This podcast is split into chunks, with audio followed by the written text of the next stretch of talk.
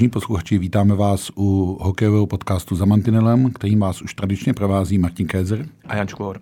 A máme to jasné, Extraliga nám jede v obrovském tempu a zatím se obě semifinálové série vyvíjí tak trochu, jak jsme očekávali, když jsme tady o tom mluvili minule a přináší vlastně spoustu příběhů. Tak začneme asi tím, Honzo, Boleslavsko-Třineckým, mě tam zaujalo jedna věc. Každý ten zápas té série přináší nějaký sporný, kontroverzní, diskutabilní moment. Jak, jak to vidíš zatím?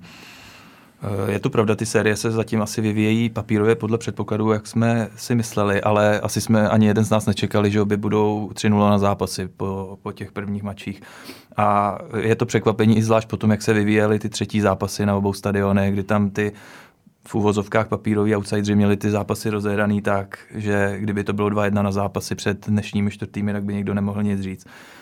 Eh, s tou, ta série Boleslavy s Třincem je vyhrocená. Přijde mi to vyhrocená možná víc na střídačkách, než je vyhrocená na ledě. A je, je ti jasný, že to je vlastně důsledek loňského sedmého zápasu a křivdy, kterou v sobě Boleslav nesla a tak dále a tak dále. Jako.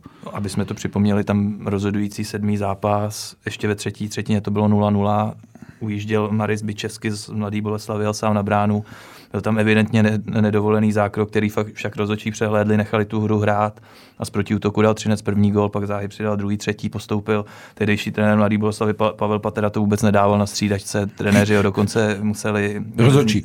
Eh, pardon, rozhodčí museli vyndat dokonce ven. Přesně tak, protože sahal po rozhodčím Hodkovi a křičel, kam jdeš, pod zem, já to chci vysvětlit. A chtě nechtě tuhle křivdu si neseš, zažilý Radim Rulík, který hmm. tehdy byl asistentem, teďka je hlavním trenérem. A, spou- a spousta hráčů. A spousta hráčů. A teď se to vrací, ať už to byl druhý zápas, ten sporný nájezd. Já nevím, jaký je pohled tvůj na to, jestli měl platit, neměl platit. Já za sebe říkám, že měl platit určitě. Teda. Mm, já jsem si to dneska ještě pouštěl, teď před chvílí jsme šli do studia a hodně jsem se na to díval, hodně jsem si to zkoumal. Eh, myslím si, že bylo rozhodnuto správně v duchu pravidel. Vladimír Svačina neustále jel směrem k brance, neustále ved puk směrem brance, to, že s ním míchal, je celkem logický. A ten nejzásadnější pohyb dozadu, který přišel tím pukem, byl vlastně skutečně ten manévr vyhnutí se uh, vyjíždějícímu Gašper Krošilovi. Já bych řekl k tomu dva postřeji, které tak jako vidím, protože už jsem opravdu velký pamětník a pamatuju, jak Roman Čechmánek vychytal semifinále mistrovství světa 1999 nájezdy proti Kanadě, přesně tím stylem, že vlastně šel hodně dopředu proti střelci a hokejkou mu sáhl do puku, jenže tomu Kašperu Krošeliovi se to nepovedlo. On na ten puk nedosáhl. A všechno ostatní už byly jenom ty uhybné manévry Ládě Svačiny. Jako. Ty jsi řekl jednu důležitou věc a ta věc je, že Svačina to provedl v duchu pravidel. A právě tady o tom se bavíme, ale na jednu stranu dokážu i pochopit ty nářky nebo ten stesk eh, z Mladé Boleslavy, že ale ono se má se hrát v duchu pravidel, mm-hmm. nebo se má ctít, jak jsou ta pravidla opravdu napsaná. A te, te, těch pravidlech stojí, že se prostě puk nesmí vrátit zpátky. Ten puk se asi se trochu vrátil zpátky. V duchu mm-hmm. pravidel v pořádku. Ale zase chápu, že jestli se mají pravidla dodržovat podle toho, co je přesně napsaný a nekoukat na jejich duch, na to, proč jsou psaný, No jo, jenže to bys opravdu tím pukem nemohl zamíchat, jo? Já to, to bys tam... ho musel výst neustále na té čepeli dopředu a to vlastně není Nemo, proveditelné. Nemohl by někdo zakončovat střelou tahem třeba, ano, ano, že by si ji vrátil zpátky. Ano. Proto já říkám, jasně je to v duchu pravidel. Ty trochu mě zaráží mladý Boleslavy, když eh, Vladimír Schindler pošle tady tu situaci na komisi rozhodčích Mezinárodní hokejové federace. Ty řeknou, že rozhodčí postupovali přesně tak, jak měli a mladá Boleslav stejně dál říká, no jo, ale... ale to oni si dělají, ale by, no. ta, eh, trošku mi to přišlo taky uh, zbytečné. Ono to ale souvisí s tím, o čem se za chvilku budeme ještě asi bavit, a to je určité vytváření tlaku na rozhodčí, což je Eh, v playoff bych řekl taková, ne, ne, ne, netvrdím, že česká specifika, ale zbraň, že vlastně se e, některé věci omílají pořád dokola, aby vytvořili ten dojem, že to tak jako bude a má být. A myslím si, že tady to je patrné a táhne se to už od toho Loňska, jak jsme o tom mluvili, v prvním zápase zákrok Martina Ševce, který ze všech těch kontroverzních momentů mi přijde nejkontroverznější, protože nevím, jestli tam mělo být úplně to vyloučení do konce zápasu. No já si myslím, že nemělo. Hmm. Jako co on měl ten Martin Šest dělat, když tam hmm. k němu přijíždí raně hmm. na kolenou, jako nechápu to. A to, že se vytváří tlak na rozočí, asi je jasný, že to není jenom o jedné straně, že ten tlak nevytváří jenom Radim Rulík. On stejně jako vytváří Radim Rulík, tak ho vytváří na rozočí i Václava Radě. A včera v tom třetím eh, zápase byla jedna zajímavá situace ve druhé třetině, kdy uh, trenér uh, Radim Rulík si nejdřív nechal zavolat rozočího Vladimíra Pešinu a začal mu tam říkat, stěžovat si na Václava Varaďu, ať si, ať si ho sklidní, že celý zápas po nich řve a že on se nemůže soustředit, že ho to ruší. No, byl to, to trochu jako takový bizár, že ho ruší trenér, tak stejně tak ho ruší diváci, že tam, že tam jako pískají, ale... Asi potřeboval Radim Rulík klid pro práci. Prostě. Já uh, předně chci říct, že Radima Rulíka uznávám jako opravdovýho experta. Byl to on, který byl s panem Holíkem, co by asistent že v roce 2000 u Zlata na juniorském šampionátu, byl pak s Vladimírem Růžičkou, co by asistent u Zlata ve Vídni 2005. Litvínov dovedl k historickému titulu, ale včera mě zarazila úplně jedna věc, kdy Litvínov, zase, uh, Litvínov Mladá Boleslav zase cítila křivdu. Cítila křivdu toho gólu hrně na 2-3, na, na který nejprve no. platil, pak se šel přeskoumat video a zjistil, že ta lapačka krošel je už je za čárou. Byť televizní záběry nebyly průkazný, tak asi video rozhodčí měli nějaký záběr, který usvědčoval toho, že už to vytáhl. A Radim Lulík uh, přišel na tiskovku a začal tam říkat, že on teda žádný záběr, kde byl puk za čárou neviděl že se na to koukali zpětně a že tam prostě žádný takový záběr neexistuje. A když jsem mu pak říkal, ale že ten puk podle nových pravidel už nemusí být vidět, že tam je a stačí, když ta celá lapačka je za tou čárou. A předpokládá se, že ten puk je v lapačce. No, kde jinde by taky měl být než v lapačce. Tak Radim Rulík řekl, že to neví tohle to pravidlo, že to nezná, ale že ten puk neviděl. Hmm. A to mě překvapuje. Víme, že někteří hráči neznají asi všechny pravidla, dá se to pochopit, ale zrovna u trenérů bych teda očekával, že takovouhle základní věc budou znát. Tam je zajímavá věc, já mám pocit, že někdy v tom playoff uh, ty emoce převáží nad tím rozumem, čemuž já rozumím, hodně, je hodně věcí ve hře a tak dále a tak dále, ale je třeba říct, že někdy ten odstup je lepší. A musím říct, že to je docela zajímavé téma. Kolega Robert Sára o tom psal i glosu, jestli se má vyjadřovat rovnou k výkonu rozhodčích a tak dále v den zápasu. Já vzhledem k tomu, že mám pocit, že nejsou schopni ti aktéři ovládnout své emoce a všechno to, co se říká v tu chvíli, je spíš v emocích, a ten příklad Radima Rulíka to zase dokládá, tak bych se trošku jako k tomu zákazu, ale ono je otázka, jestli zákaz. Ono by to mělo být vlastně na uvážení těch lidí, co říkají vlastně e, s rizikem toho, že když říkají něco, čím poškozují dobré jméno extraligy, soupeře a tak dále a tak dále, tak by za to měli být trestáni. Otázka je, jestli se to dá vymezit takhle tím zákazem. No, hodně těžko, a kým by měli být trestáni? Extraligou, jako je to dosud, svým klubem, kde se pozná ta hranice, jestli tohle je ještě v pohodě, nebo už je to za hranou, je, je to složitý. No, no vždy, vždycky, tam budeš mít ten, vždycky tam budeš mít ten subjektivní prvek a musel bys asi držet uh, toho arbitra na úrovni vedení extraligy, disciplinárky a čekám, že mi namítne, že je hodně zvláštní, když šéf a disciplinárky extraligový dělá trenér prvoligového týmu, který v době, kdy se ty zápasy extraligové hrají, tak zároveň stojí na střídačce jí hlavy. To si myslím, že je velmi nešťastná věc, která by fungovat neměla. Ještě jednu sezónu bych to pochopil, ale ono už je to... Ano, ono se totiž z provizoria, jak to tak v českém hokeji bývá, stalo zase pravidlo a zvyk. Jako. Ale ještě když se vrátím k té sérii Boleslavy a k tomu brečení nebo stěžování se, no ona taky mladá Boleslav by si měla říct, že taky je vina u ní, jo, protože nedat za dva zápasy ani jeden gól, tak jako tady pojďme taky hledat, proč tam taháme, eh, taháme nohy. A musím říct, že ten včerejší třetí zápas, respektive jeho závěr, si myslím, že to byl takový políček do té mladoboleslavské rakve, protože za stavu, kdy vedli o dva góly 2-0, bylo vidět, jak strašně tahají nohy. Od nějaký 27. minuty do 40. minuty jako zázrakem tam nedostali gól, tam vyhazovali puky na zakázaný uvolnění, nebyli schopní hrát. A opravdu jsem si myslel, že když přečkali tu druhou třetinu, tak, to, tak už to zvládnou. Oni to zvládli dlouho, ještě vedli 3-1 a nechat si dát poslední dvou minutách základní části, to, to s tím týmem strašně otřese. A jsem za, strašně zvědavý, jestli dneska bude Martin Ševc, protože to je další nešťastník. Ten před včerejším rozhodujícím gólem v prodloužení fauloval Daňa, šel na trestnou lavici, Boleslav pak dostala gól v oslabení a ševce ještě zranil u toho, odešel do kabiny, hodně ho to bolelo a byl bych překvapený, kdyby dneska nastoupil. Uh, ono je ještě zajímavá jedna věc, uh, což zní až neuvěřitelně, když si to takhle řekneme, Mladá Boleslav dostal při powerplay soupeře uh, v playoff letošním pět gólů, což je úplně neuvěřitelné. Oni vlastně a to je jedno, jestli ta powerplay je 5 na, 6 eh, na 5 nebo 6 na 4, oni to nezvládají. Přitom dobře víme, že to je velmi riskantní moment hry pro ten tým, který toho brankáře odvolá, protože vlastně stačí se zmocnit puku pro ten bránící tým a nějakým způsobem ho dostat do té branky, což není mnohdy až tak složitou záležitostí. Ale včera, když jsem to, se na to díval, tak ta Boleslav několikrát měla možnost, ať za toho stavu Eh, tak za toho stavu 3-2 se z toho puku zmocnit a ona ho nedostává do, do pásma. Právě proto, že už jí chyběl ten drive, že jí chyběla ta svěžest.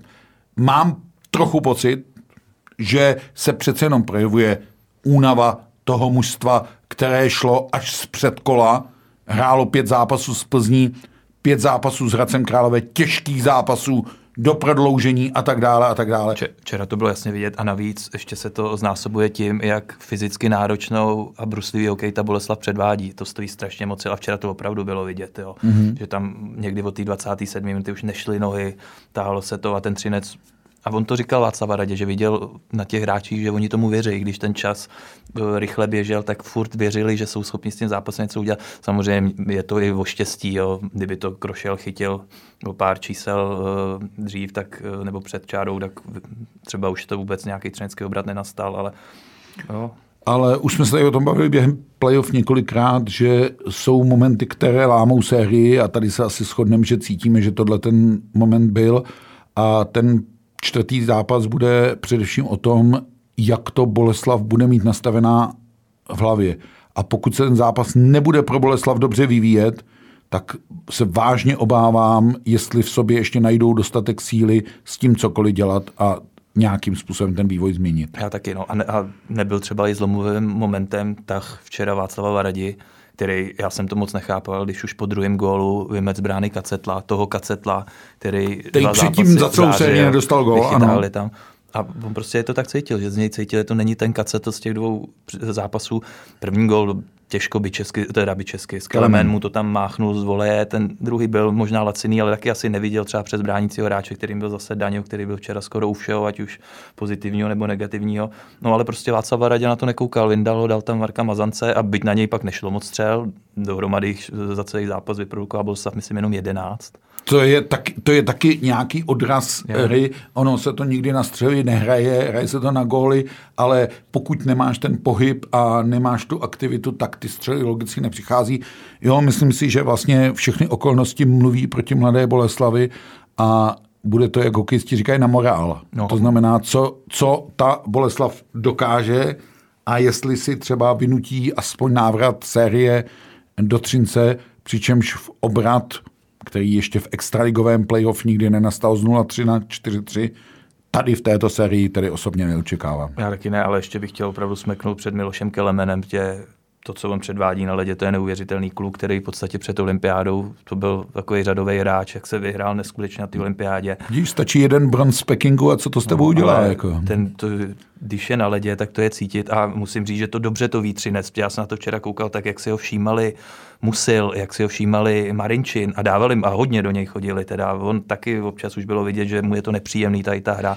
A asi není náhodou, že on právě ten gol dal momentě, kdy tady ty zkušený hráči nebyli na ledě, kdy tam byl Adámek a to je právě ta výhoda toho domácího týmu, který může dostřídávat později a zase to neslo ovoce. A o to víc už si pak tři nezdával pozor na to, aby tam na něj chodili první dvě obrané řady a ne ta třetí. Jo, a Třinec se může spolehnout na čtyři vlastně klíčový obránce Marinčin, reprezentant slovenský medailista z Pekingu Doudera, zkušený reprezentant Kundrátek, jak bychom a David Musil taky. A to jsou čtyři pilíře obrany. Ono je to vůbec vidět. E, I při tě powerplay, o tom, jak jsme o tom mluvili, ta zkušenost toho Třince a vy, e, vyhranost toho mužstva a vyzrálost toho, že ty hráči si dovolí to, jakým způsobem Vrána sklepnul tu, to nahození vlastně e, od modré čáry, to všechno jsou jako vlastně důkazy třinecké zkušenosti a který vedou podle mě Třinec po čtvrté za sebou do finále.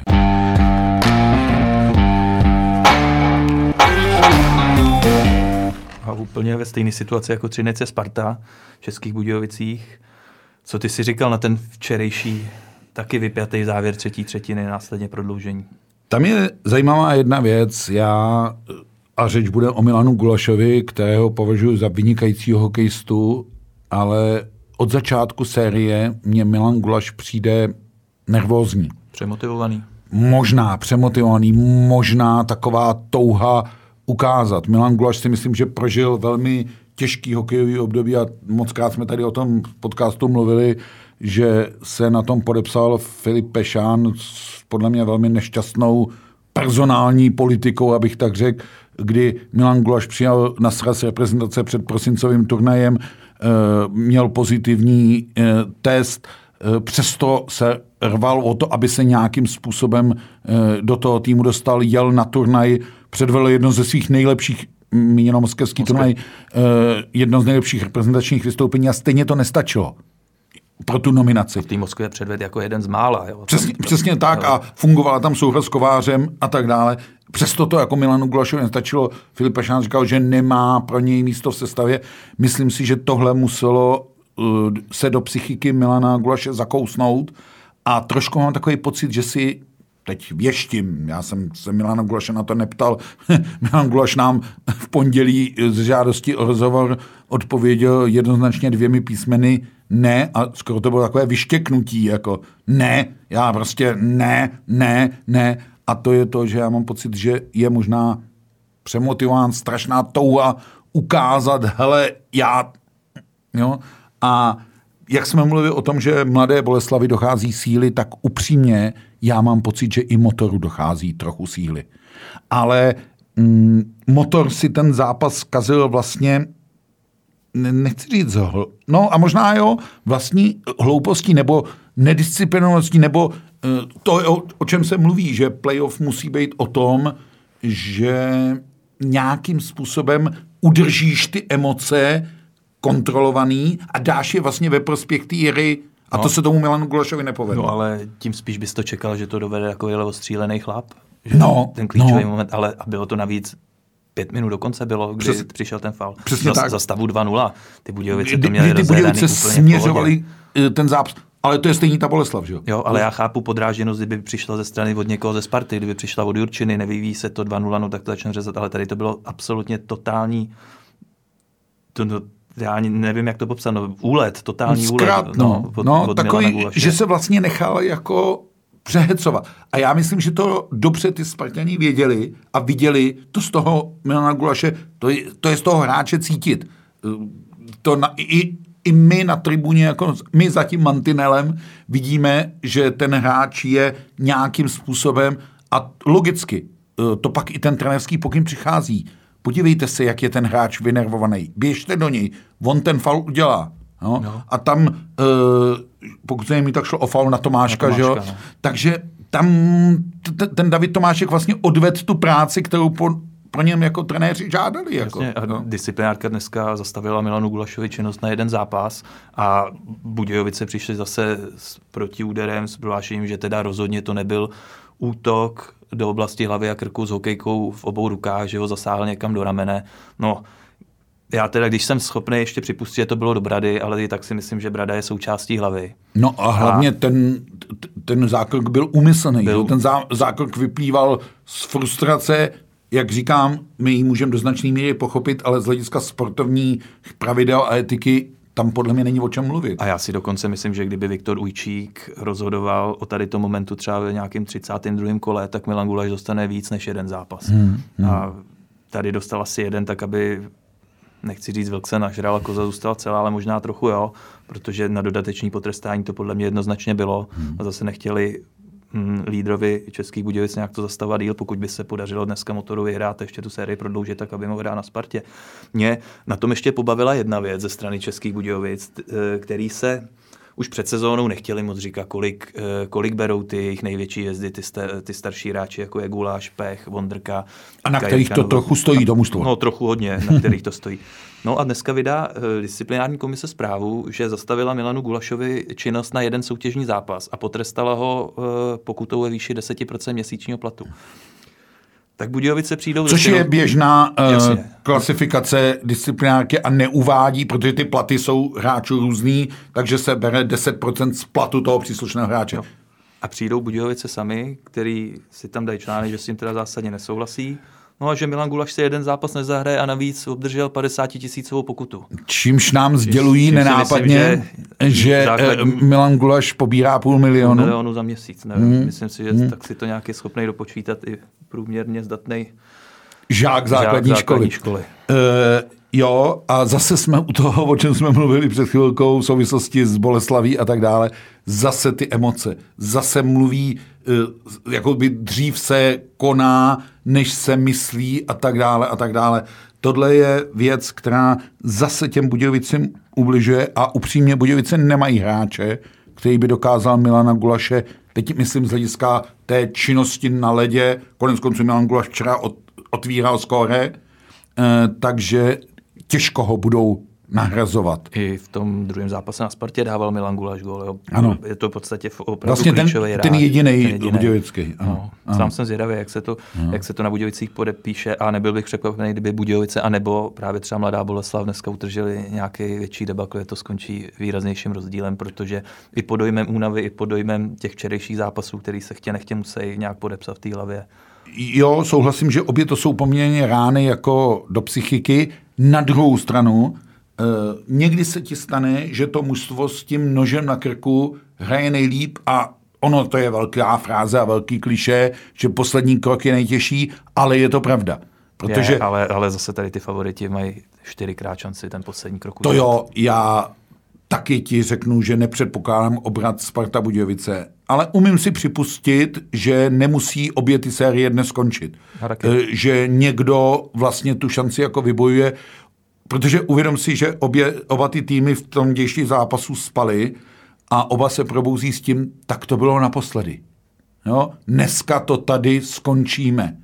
A to, když jako udržíš v hlavě, tak ti to trošku polevuje uh, v tom nasazení. Takže je to dneska, opravdu ty zápasy budou dneska hodně o tom mentálním nastavení, o té křivdě, o tom pocitu, Eh, jak to zvládneme bez Gulaše, když si vezmeme, že Budějovice dali eh, Spartě čtyři góly za celou tu sérii, tak přišli o polovinu gólů hmm. absencí Milana Gulaše, který dal dva. Takže tohle to tam všechno je. Eh, musím ti přiznat kredit, protože ty už tady někdy od prosince říkal před tímhle mikrofonem, že Spartu považuješ za letos velkého adepta, že to, ten tým se zdá skutečně silný. A je tady podobný příklad, jako si říkal Třinec vyndá Kacetla na sadní mazance a funguje to, tak Sparta má úplně stejný ten golmanský tandem. Machovský odchytal první čtyři zápasy série proti Liberci bez problémů na jedničku. Pátý zápas se mu moc nedařil, to jsme oba cítili, ale přišel tam hudáček a v podstatě od té doby zamknul branku. No a vyzařuje z něj ta jistota.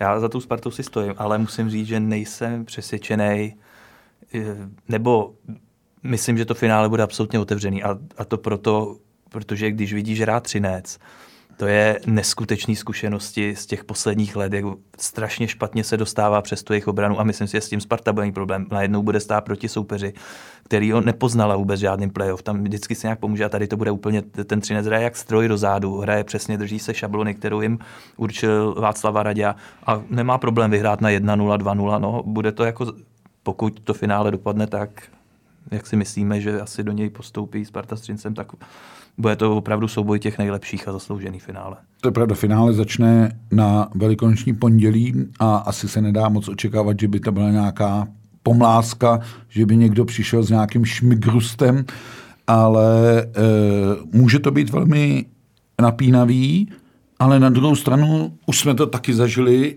e, finále, kdy jsme je očekávali jako vlastně napínavá a ten tým, který jako toho finále lépe vykročil, tak ho vlastně strhnul na svou stranu a to finále pak klidně skončí 4-0. Těžko no. se to odhaduje, ať už, jak jsme viděli, vys případ Milano Gulaše, podobné momenty, který to ovlivňují ty zápasy, tak něco může přijít jiný klíčový okamžik ve finále, který ten ráz té série úplně změní. Ale bude určitě by to bylo zajímavý finále, musím říct, Třinec ze Spartou střed dvou vlastně úplně jiných týmů, jednoho vyznavajícího totální ofenzívu, druhý naopak všechno postavený na defenzivě, ale zase s obrovskými taky individualitama směrem dopředu. Jo. Tak a budou ti to pak rozhodovat přesně ty rozdílový hráče, které kdo najde a tak dále. Vzpomín si, že jsme, když jsme mluvili o tom, proč postoupili Budějovice přes Pardubice, že Pardubice neukázali ty klíčové hráče, ty rozdílové, a co Sparta je ukazuje. Řepík, který celý v finále mlčel, teď dává góly. Chlapík, to který celý v finále mlčel, teď dává góly. Eh, David Tomášek pokračuje v tom standardním výkonu a tak dále a tak dále. Jo? A to si myslím, že ještě Sparta může vytáhnout trumfy v podobě, já nevím, Romana Horáka, Erika Torela a tak dále, ale úplně to tady Třinec myslím si, že bude prostor, asi se shodneme to, nemusíme na to sázet a typovat, že jakékoliv jiné finálové obsazení než Třinec Sparta by pro nás tuhle chvíli bylo velikým překvapením. Souhlasím. A vlastně i vstupem do dějin, protože by se přepisovala ta historie eh, z toho obratu 03.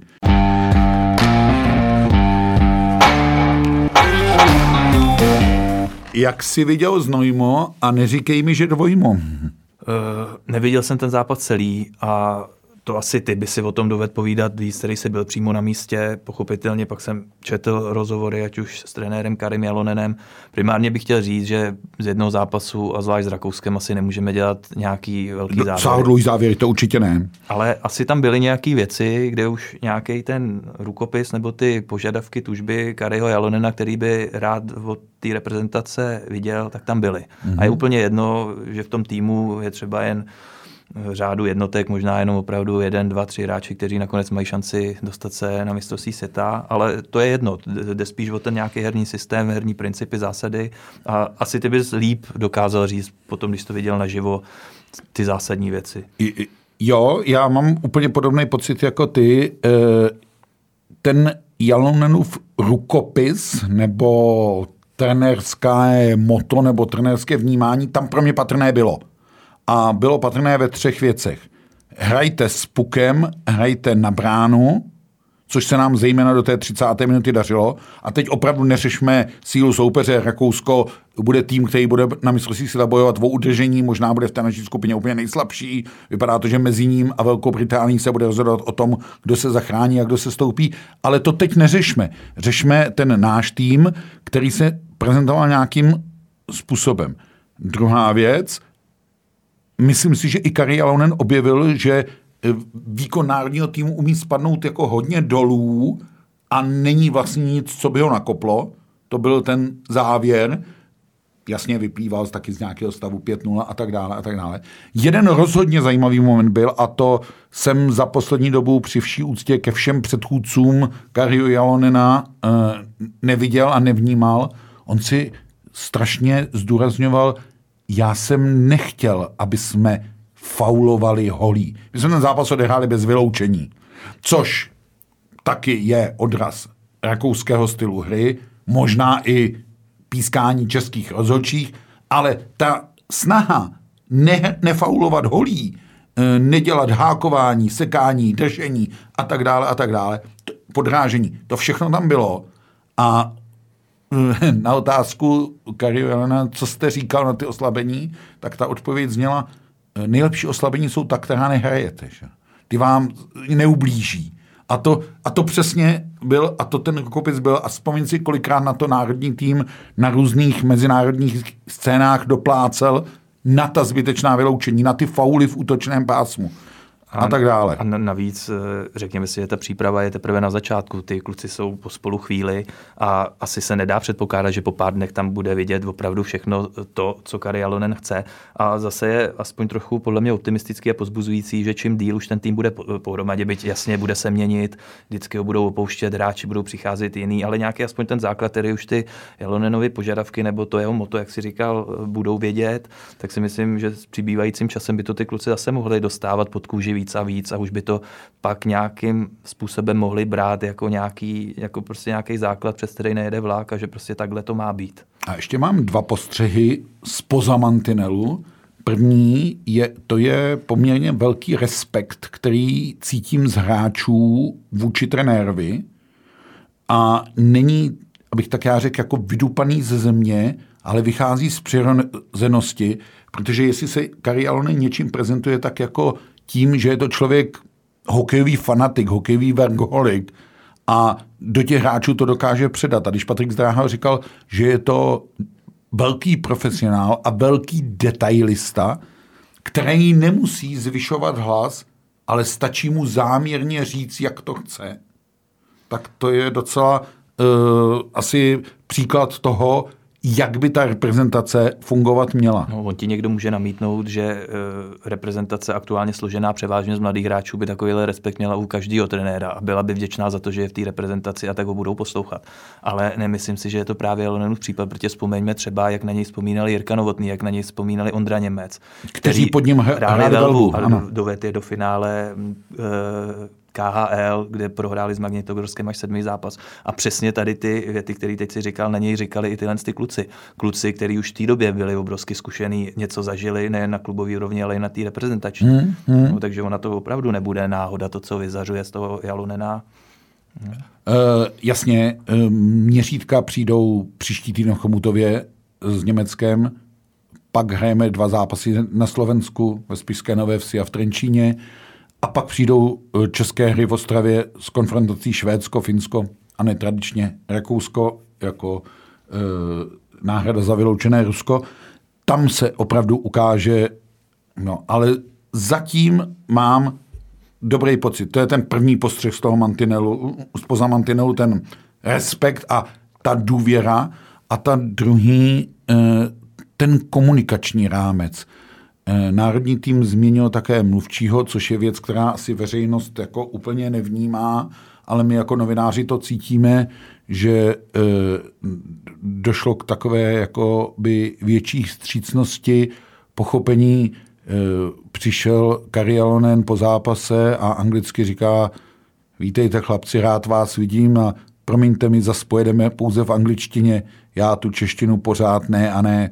Já nepředpokládám, že by se Kari Jalonen naučil fin- eh, česky.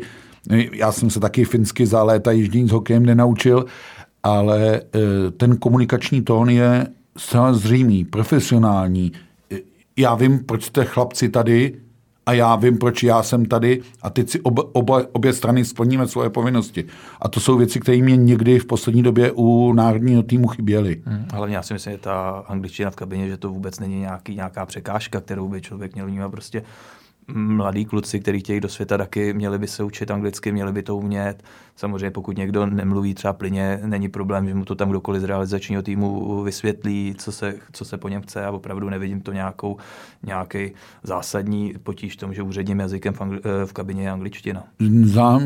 Zajímavý, zajímavý postřeh v tomhle směru měl Jiří Černo, který říkal, eh, no, my jsme hráli ve Spartě pod Krupem, takže my už jsme zvyklí. Takže i hráč, který vlastně nemá žádnou velkou mezinárodní zkušenost a tak dále, takže si to jako prožil a on říká, a ty anglické slovíčka jsou vlastně pořád ty samý. Jo, ta eh, hokejová angličtina je opravdu jako velmi podobná a myslím si, že ji řada hráčů i používá, protože jsme zvyklí, že uh, Goldman křičí backchecking a tak dále a tak dále. Takže myslím, že opravdu v té hokejové komunikaci, asi kdyby si s Kari ale měli vyprávět o svých životních příbězích, tak by někteří hráči mohli mít problém, ale v tomhle směru z hlediska fungování týmu a taktických záměrů si myslím, že ten problém opravdu není.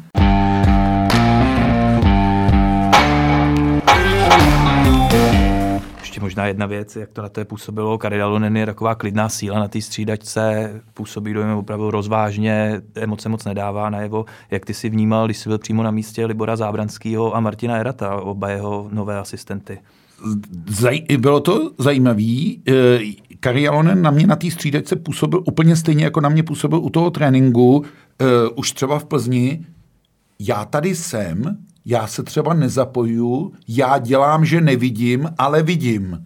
Jo, když budu parafrázovat filmové výroky. Takže to bylo takový, že je to člověk, který to má pod kontrolou a tím uh, dohlíží i na ten respekt. A vzpomeň si, jak moc se řešili emoce a neemoce Filipa Pešána, ale on ten Karialonen taky neprojevoval přehnaný emoce, že by skákal po střídačce a tak dále. Ale měl si pocit, že ten člověk je v tom zápase, že je s tím týmem. No ono i to přenáší na ty hráče, oni to vědí, jako ty no. hráči no. nejsou hloupí a no. cítí to z toho trenéra, jak no. se chová. A uh, takovou tu roli toho hecíře nebo toho aktivisty, když to řeknu takhle, uh, splňoval Martin Erat, což si myslím, že se přesně od něj očekává. To je jeho úkol. I spadlo to na Martina Erata, uh, ta příprava těch přesilovek, ale zase tam nebyl od toho Kari Alonena žádný alibismus, protože my jsme hráli těch sedm přesilovek, dali jsme z nich jediný gól a tam by se spousta věcí vytýkat dala. A on říká, ano, my na tom s Martinem pracujeme.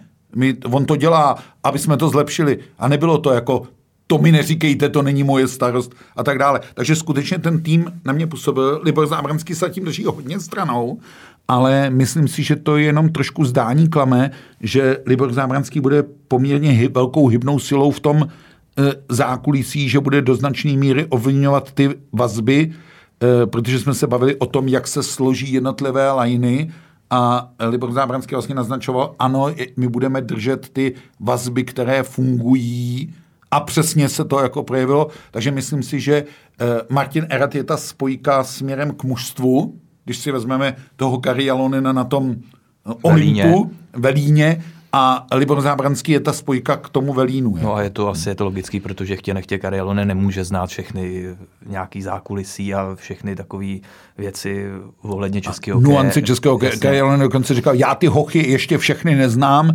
jménem, ale já je na ledě poznám a mám je dobře naskautovány. Jako, jo? Takže mm, jo, udělal i zajímavý tak, že nechal stranou v té sestavě středeční ty nejmladší hráče, Dneska naopak do Lince e, bere ty hodně mladé hráče a nechá odpočívat třeba Jakuba Fleka. Nebo Golmana Lukeše, dal jim čas, aby mohli odjet domů za rodinami a hlásili se zase příští týden v Chomutově. Přesně tak, takže zatím to vypadá docela zajímavě.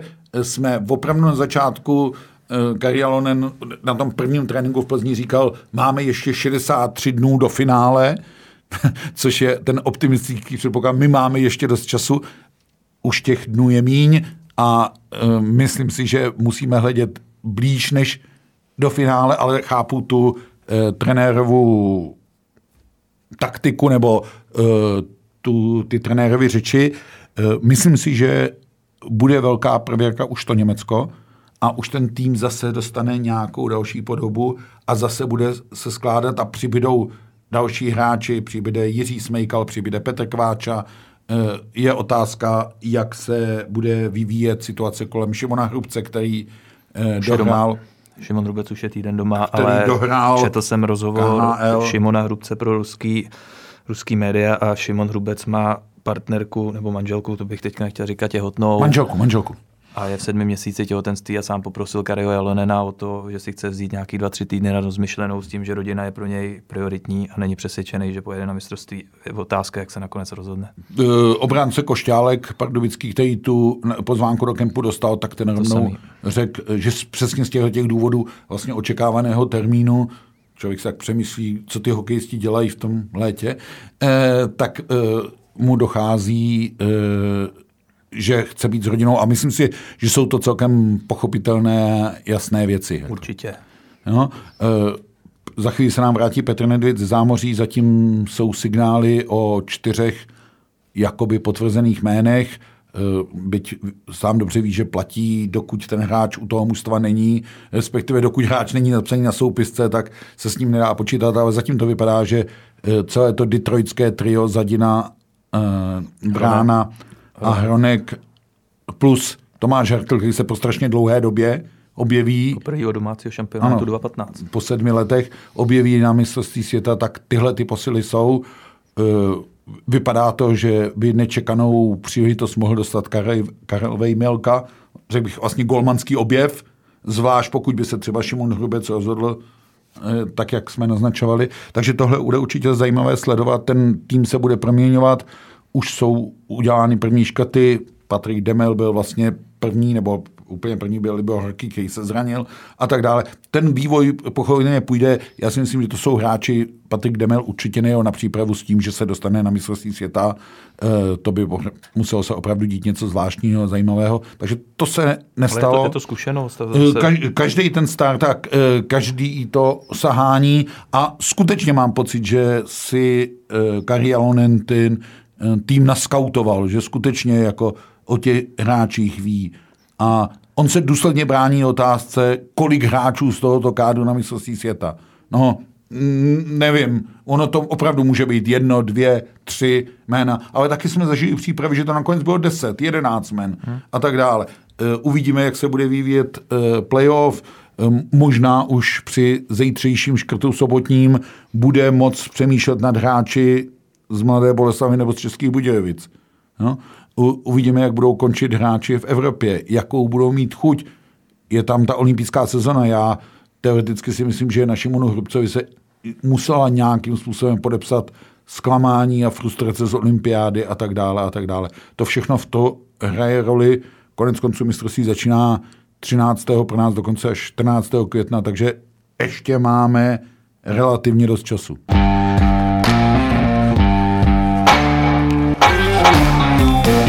Každopádně máme před sebou horký páteční hokejový večer, nejenom s těmi eh, dvěma zápasy extraligy, ale i s odvetou reprezentace v Linci.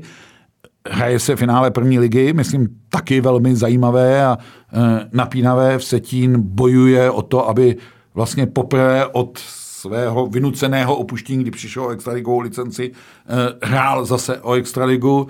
Mezi tím nám Jeremí Rák dal první gol po svých padesátinách a e, přišlo mě to, že ta Jagermánie v českých médiích je pořád hodně silná, protože dá, Jak dá první gol po 50 a pak říká, já když jsem viděl Slavkovského, vzpomněl jsem si sám na sebe, tak to mě přišlo taky docela zajímavý. Tohle bude určitě téma e, nějakých dalších podcastů. Nám se může stát, že budeme mít před sebou hluché hokejové dny, pokud by Extraliga skončila dneska a finále první ligy e, třeba e, neděli, ale od Velikonoc už to zase spustíme ve velkém hokejovém rytmu. A na všech frontách. Na všech frontách. Reprezentace hraje s Německem, finále začíná na velikonoční pondělí.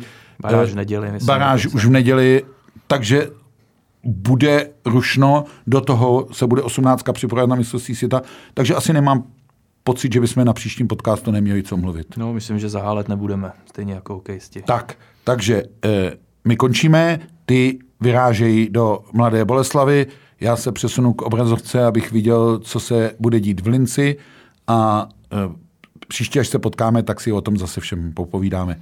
Mějte se hezky, přejeme vám hezký den a hodně hokejových zážitků. Od mikrofonu se s vámi loučí Martin Kézer. A Jan Čkvor, děkujeme za pozornost.